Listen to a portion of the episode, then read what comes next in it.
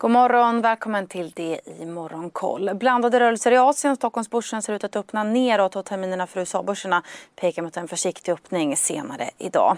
Tokyobörsen stiger 1% Hongkong och Shenzhenbörsen backar försiktigt och Shanghaibörsen stiger svagt. Kriget i Ukraina går nu in på sitt sjätte dygn samtidigt som den ryska offensiven fortsatt under natten mot en rad städer. En drygt sex mil lång rysk militärkonvoj rör sig samtidigt mot den ukrainska huvudstaden Kiev enligt Reuters Reuters. Ukraina och Ryssland lyckades ju inte komma överens om något eldupphör vid gårdagens möte vid den belarusiska gränsen. Men nya möten kan äga rum längre fram i veckan. Igår ansökte ju också Ukraina om medlemskap i EU och det ryska utrikesdepartementet varnade länder som skickat vapen till Ukraina att de kommer att hållas ansvariga om vapnen används mot rysk militär enligt Reuters. Åter till Asien där Kinas inköpschefsindex för industrin steg något mer än väntat eh, i februari till en bit över 50 både Caixins och landets nationella statistikbyrås mätning. Inköpschefsindexet för den japanska tillverkningsindustrin sjönk däremot i februari ner till knappt 53. Den sydkoreanska exporten steg med 20,6 procent i februari vilket var bättre än väntat. Importen den steg i linje med förväntan med 25,1 procent.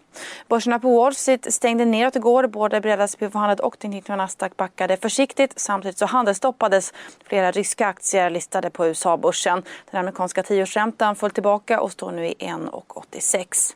Oljepriset stiger ytterligare 1 idag. Samtidigt eh, så förs diskussioner om att släppa på råoljelagren för att motverka effekterna av mindre export. CSRD, ännu en förkortning som väcker känslor hos företagare. Men lugn, våra rådgivare här på PWC har koll på det som din verksamhet berörs av.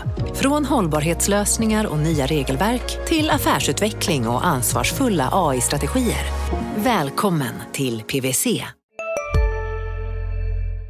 från Ryssland. Brentoljan kostar 99 dollar fatet. Och den senaste tidens eh, spekulationer om digitala valutor skulle kunna användas i större utsträckning efter sanktionerna mot Ryssland fortsätter ge skjuts åt kryptovalutorna. En bitcoin kostar nu 43 000 dollar. Oljejätten Shell är den senaste i en rad oljebolag som meddelar att man drar sig ur sina energiinvesteringar i Ryssland och förbindelser med ryska Gazprom. Och Disney, Warner Bros och Sony Pictures Entertainments biopremiärer pausas för kommande film filmer i Ryssland.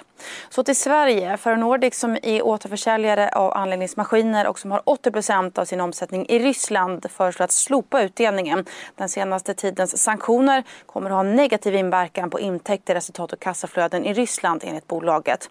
Ferronordics största ägare Håkan Eriksson har minskat sitt innehav i bolaget som är ner nästan 70% av börsen hittills i år till 14,9% från 15,6% Även mobilspelsutvecklaren G5 Entertainment ser en viss risk för negativ inverkan på intäkter för mindre spel på grund av situationen i Ukraina. Och vitvarujätten Electrolux är nästa bolag att stoppa sin försäljning i Ryssland som står för 1,6 procent av koncernens totala försäljning motsvarande cirka 1,9 miljarder kronor. Sist så har tyska nätmodehandlaren Zalando släppt rapport. Det justerade ebit-resultatet landade på 181 miljoner euro vilket är i linje med förväntan. Det var även omsättningen på 3,1 miljarder euro vilket motsvarar en försäljningstillväxt på 20,5 procent. Idag får vi ytterligare en rad industripremier, inte minst ifrån Swedbank Silf och USA. Dessutom så fortsätter vi naturligtvis att följa händelseutvecklingen i Ukraina. Miss inte Börsmorgon 8.45 eller Börskoll som nu startar klockan 14. Hej, Synoptik här.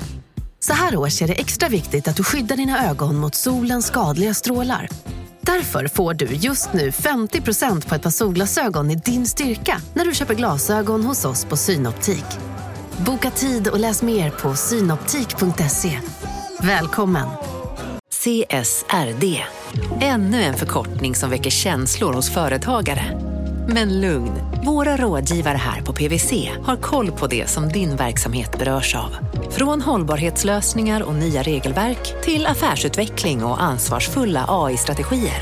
Välkommen till PWC.